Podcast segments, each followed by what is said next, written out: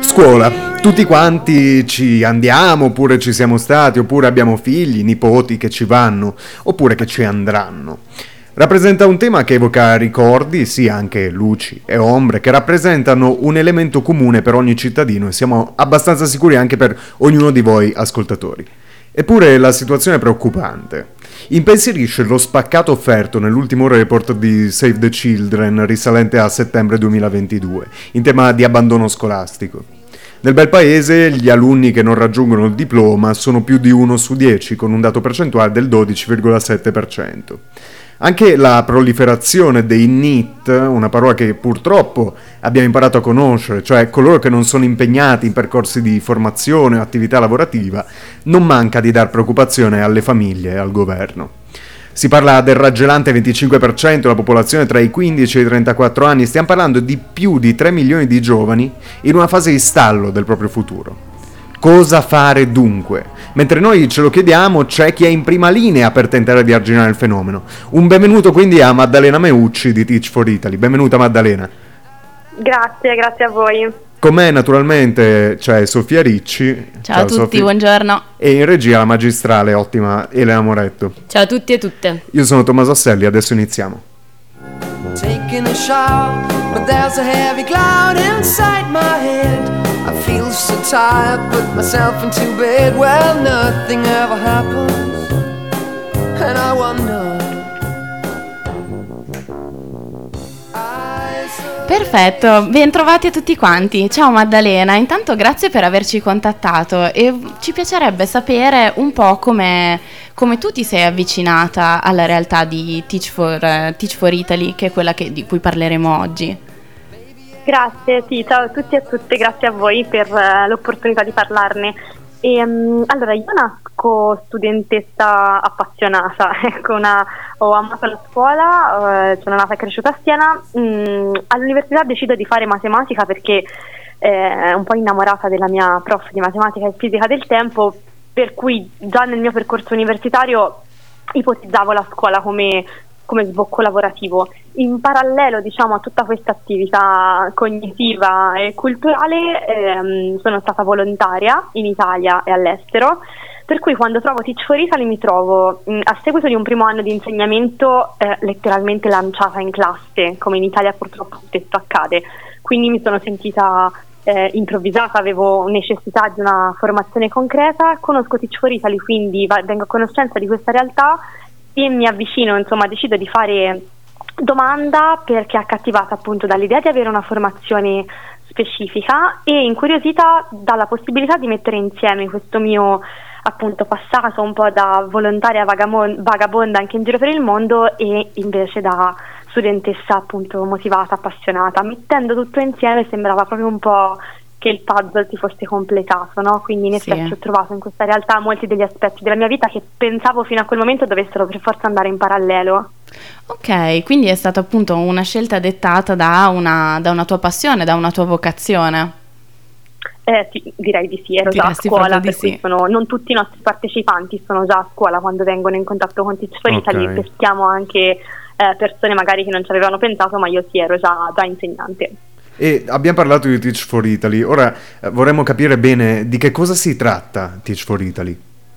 Allora, Teach for Italy è una onlus, quindi un'associazione no profit, fa parte di una rete internazionale per cui esistono al mondo più di 60 Teach for, mm, scoprirete Teach for, eh, non lo so, Bulgaria, Romania, Spagna, mm. insomma siamo sparpagliati un po' in tutto il mondo perché l'idea nasce nel 90 in America, quindi il primo Teach for è un Teach for America che diventa nel 2007 Teach for All e quindi eh, si, si apre appunto anche all'esistenza in altri paesi.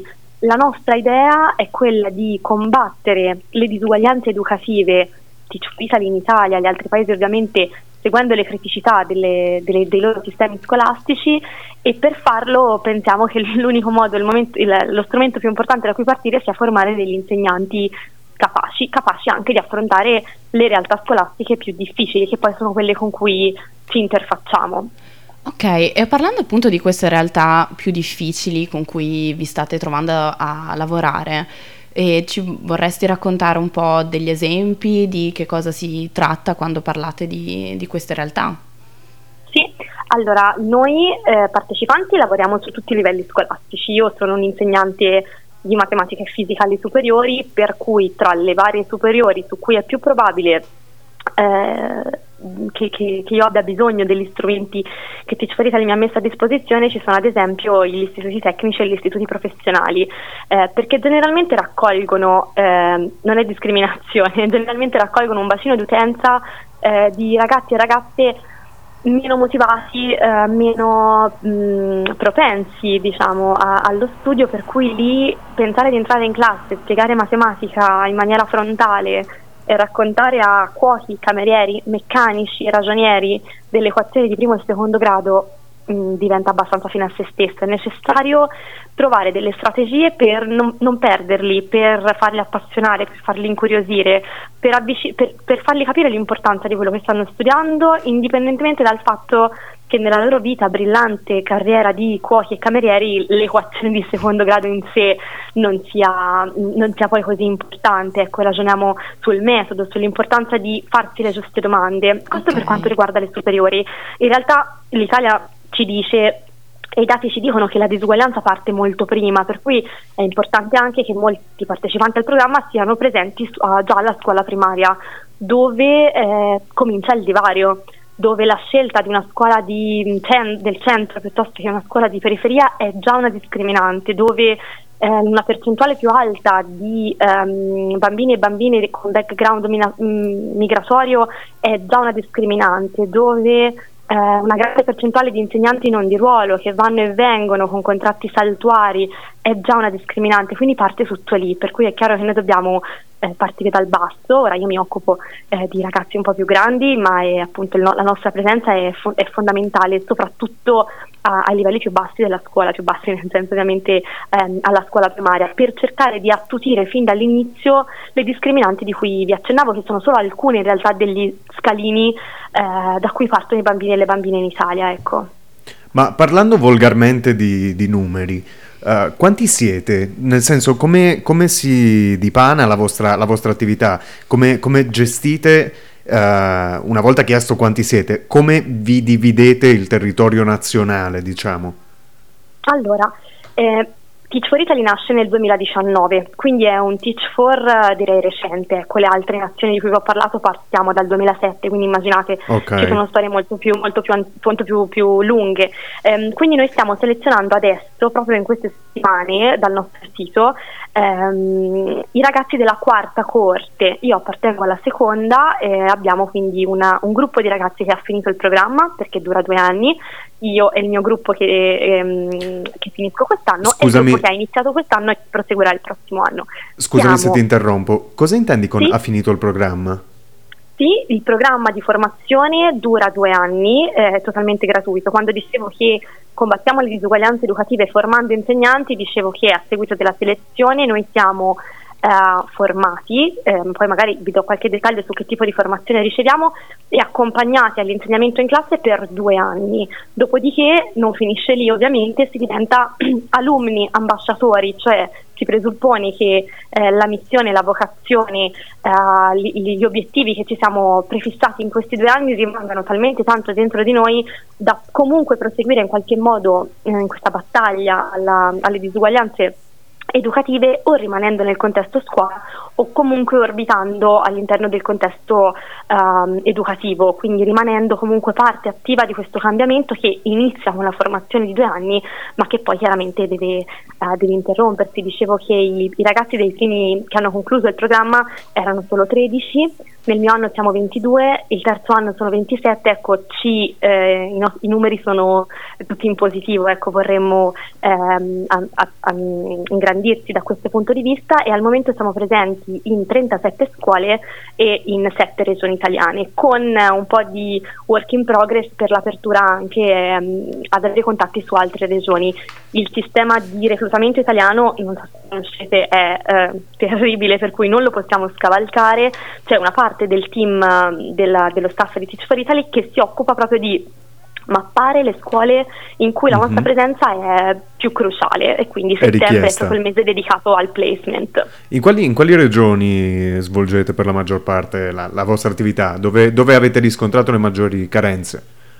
Allora, le maggiori carenze sono al sud. Okay. Eh, questo però non ci ha consentito di partire subito dal sud perché a livello proprio di eh, sistema scolastico del Sud Italia, mh, mm, vi dico due cose burocratiche. Certo. Un insegnante può essere eh, di ruolo, quindi avere già un contratto a tempo indeterminato ed essere in una scuola. Questa però è la minoranza di noi, nel senso che siamo tutti molto giovani e siamo eh, quei famosi docenti precari, quelle famose mila cattedre che ogni anno dovrebbero essere colmate. Qualcuno di noi è in graduatoria, quindi è, mm, è papabile per delle supplenze annuali, qualcuno di noi addirittura è fuori dalla graduatoria, quindi deve ambire a delle supplenze tramite una candidatura spontanea che si chiama messa a disposizione. Ecco, al sud tutto questo è saturo, quindi per noi è molto più difficile piazzare, quando dico piazzare non dico ovviamente che il preside chiama me perché sono di Teach for Italy, vuol dire eh, mandare la candidatura in delle mm-hmm. scuole che però hanno un sistema appunto su cui orbitano tantissime persone e per cui c'è più difficile eh, infilarsi in questi meccanismi. Quindi partiamo eh, da Torino, della provincia di Cuneo okay. in particolare. Io sono in Toscana e abbiamo dei partecipanti in Toscana. Ci stiamo espandendo, ehm, poi abbiamo Veneto, Lombardia, ehm, Emilia Romagna, ci stiamo espandendo al sud con due partecipanti a Napoli e mm-hmm. nei prossimi mesi, non so se posso spoilerare così tanto, ma insomma stiamo prendendo contatti vai, anche vai. con altre regioni del sud Italia. Quando okay. dico prendere contatti intendo dire parlare con gli uffici scolastici regionali, far presente che esistiamo, eh, far conoscere ai dirigenti questa possibilità. Qual è, qual è, il contenuto del, del, programma di formazione? Nel senso, come andate a formare questi, questi insegnanti in questi due anni? Allora, iniziamo con una summer school intensiva, per cui mh, cronologicamente appunto in queste settimane ci sono, eh, sono le settimane dedicate alle candidature, eh, belle lunghette con diversi step, insomma è, una, è un processo abbastanza eh, profondo, accurato, con l'obiettivo di selezionare ragazzi e ragazze mh, in modo che inizino a luglio la summer school intensiva della durata di sei settimane tutta online tranne una o due settimane in presenza uh-huh. eh, di pratica educativa. Io l'ho fatta a Torino, a un centro estivo di Save the Children, ci okay. espanderemo anche lì, non sto a dire molto altro, ma insomma l'idea è quella di ehm, sfruttare dei, contesti didattici informali ma estremamente calzanti per la mhm. mission mm-hmm. e provare a mettere subito in pratica eh, quello che abbiamo imparato durante la Summer School, perché mi chiedevi su cosa si incentra la formazione, eh, una parte è puramente didattica, metodologica, quindi ci insegnano a fare gli insegnanti, eh, perché non è obbligatorio essere già insegnanti per entrare dentro Teach for History, quindi ci danno una bella infarinatura generale su quello che è quelle che sono le, le, metodologie didattiche più efficaci da cucire addosso agli studenti che abbiamo davanti, eh, ci danno un'infarinatura eh, pedagogica sulle um, tematiche più um, frequenti che ci troveremo ad affrontare, okay. eh, l'inclusione, eccetera, e questo è intensivo durante l'estate e poi prosegue nel corso dei due anni in cui siamo accompagnati da un coach didattico mm-hmm. che ci segue eh, in classe, intanto che ci osserva in classe tre volte all'anno e con cui ehm, instauriamo un processo che si chiama ehm, quello di conversazione di crescita, quindi eh, con lui dialoghiamo su quelli che sono i nostri obiettivi come singoli, come insegnanti, per le nostre classi, per la scuola, è proprio è un viaggio, eh, quello di Teach for Italy che dura due anni, tra il primo e il secondo anno eh, possiamo, abbiamo la possibilità di fare uno stage all'estero. Io okay. l'anno scorso sono andata a spulciare cosa fanno Teach for Bulgaria e Teach for Romania, per esempio. Beh, meraviglioso, meraviglioso davvero uh, dal, dal, profondo del cuore. Ora che abbiamo identificato un po' i punti, i punti salienti, um, Stavo pensando a una cosa, eh, non so se conosci il divulgatore La fisica che ci piace, ma è uscito recentemente un, un video sfogo in cui parlava del rapporto tra la divulgazione di cui lui si occupa e l'istruzione tradizionale e a quanto pare molti insegnanti l'hanno attaccato perché dicevano che eh, la sua attività di divulgazione anche all'interno delle scuole era come dire che eh, l'istruzione pubblica avesse fallito. Uh, ritieni che, questo, che, questa sensazione sia, sia giusta uh, in, questa, in, questa, ricerca esterna alla scuola di cultura di chi voglia approfondire? Voi state cercando anche di cambiare questa faccia?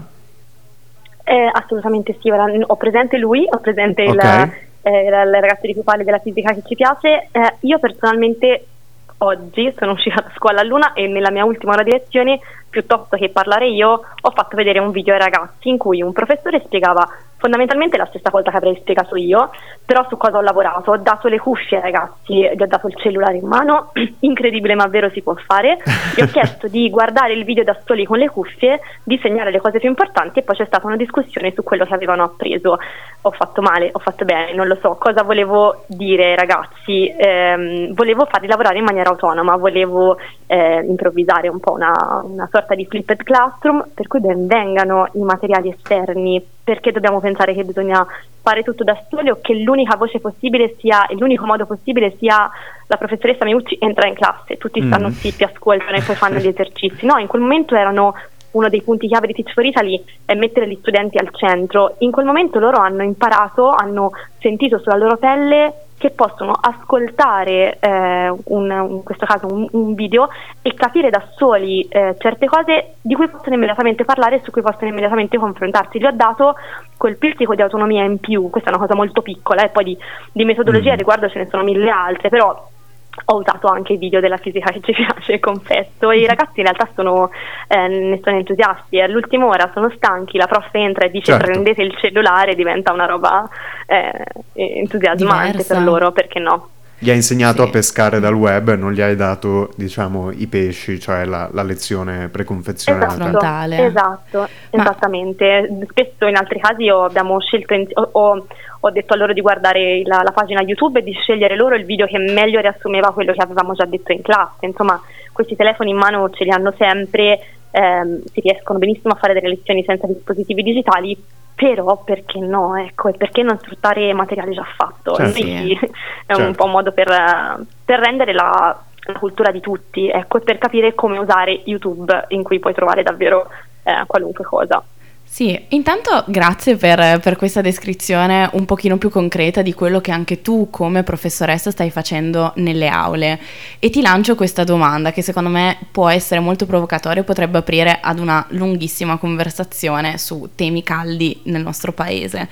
Secondo te il metodo che state utilizzando voi, quindi un metodo più ad personam, incentrato sullo studente, che non vede la lezione come principale oggetto, ma il rapporto tra professore e studente nella crescita personale di quest'ultimo, pensi che sia esportabile su una larga scala, quindi intendo su tutto il territorio nazionale, cioè fare di questa, della mission della vostra, della vostra onlus il metodo educativo nazionale?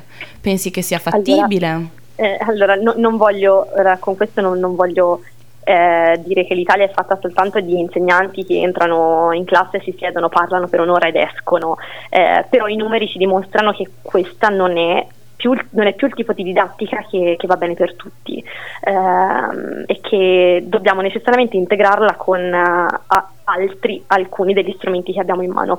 La nostra idea eh, non è quella di, a noi ci dicono di entrare ne, nelle scuole, noi siamo supplenti, quindi di anno in anno cambiamo, io non entro a scuola dico arrivo io, sono di Teach for Italy, vi insegno io come si insegna, anzi io ho tantissimo da imparare dai colleghi eh, più grandi di me. La nostra idea è quella che piano piano a tanti più insegnanti possibile arrivino questi messaggi, che sia tramite la formazione, quindi che sia eh, il singolo insegnante che decide di far parte del programma o che sia ad esempio la mia presenza nella scuola che possa fare un po' da portavoce eh, per, per, per divulgare tutto quello che ho imparato in questi anni piano piano i numeri sono a nostro favore, i ragazzi sì. che avremo sotto mano saranno sempre di più, chissà che a un certo punto sia, non dico l'unico modo, perché poi non, è, non, è un, non, c'è un metodo Teach for Italy, diciamo che c'è una filosofia Teach for Italy. Se tanti più insegnanti entrassero in classe sapendo che per un 30-40% della lezione lo studente deve essere attivo, non può ascoltarti per 60 minuti perché al 45esimo se va bene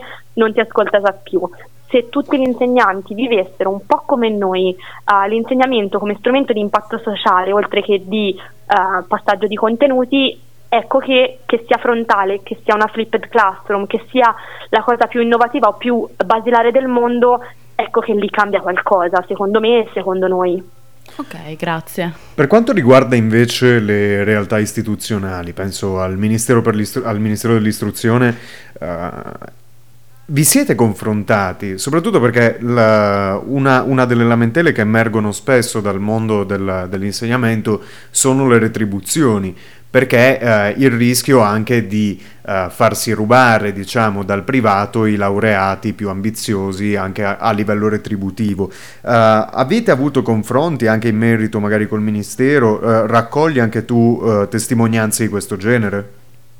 Mm, allora, il Ministero ovviamente eh, sa che esistiamo, e, mm, anzi la Teach for Italy è un ente, eh, come si dice, insomma, la, la, la, cui presenza è ufficializzata dal Ministero dell'Istruzione e del Merito, come si fanno chiamare adesso.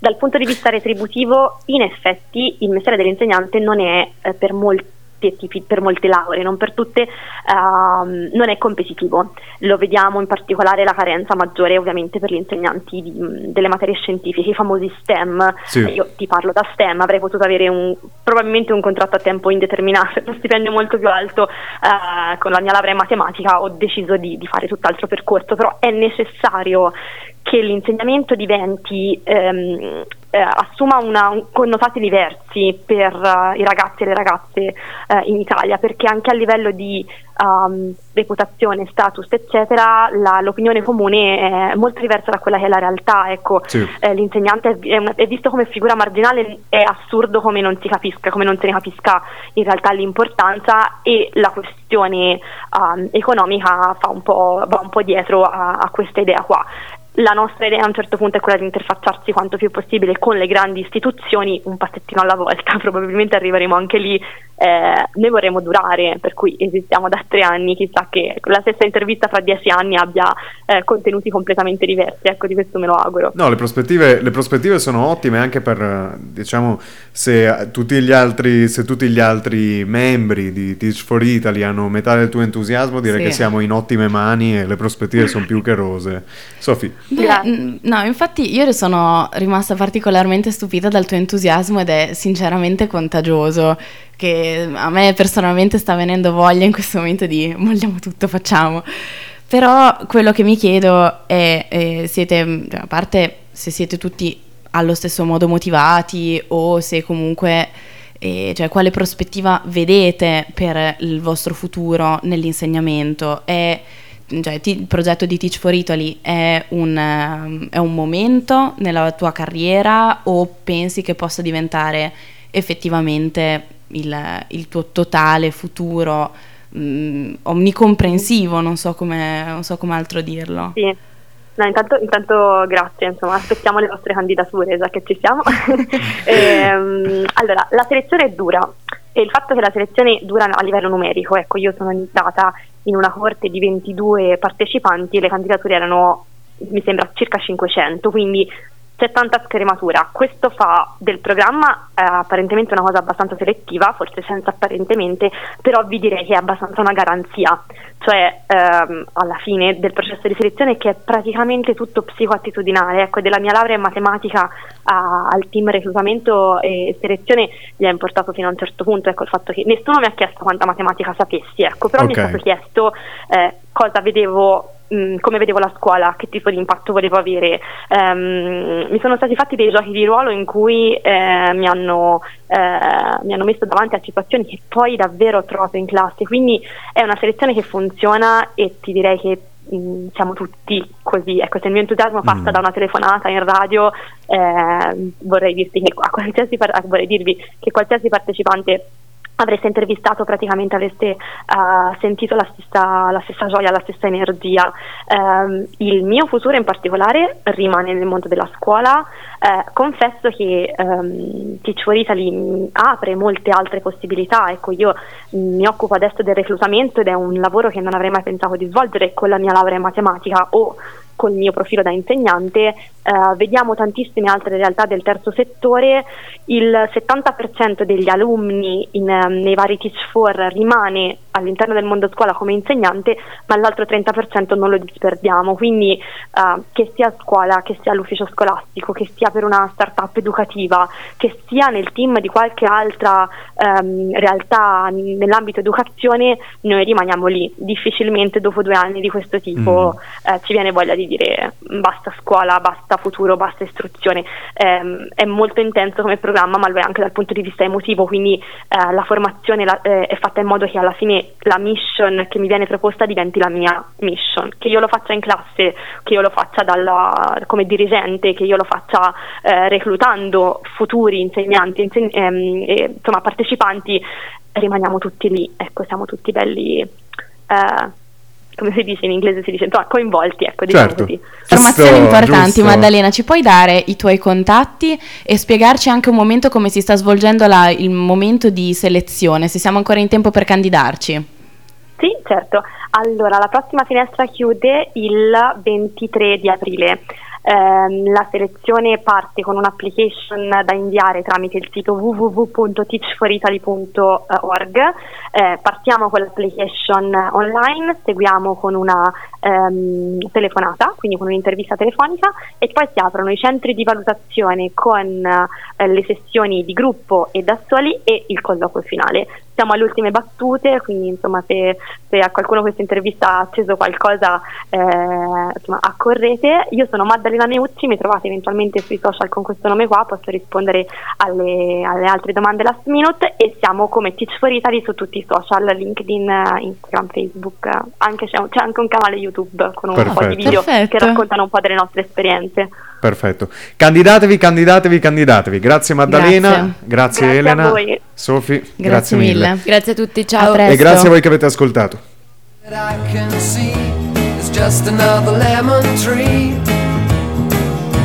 I'm turning my head up and down.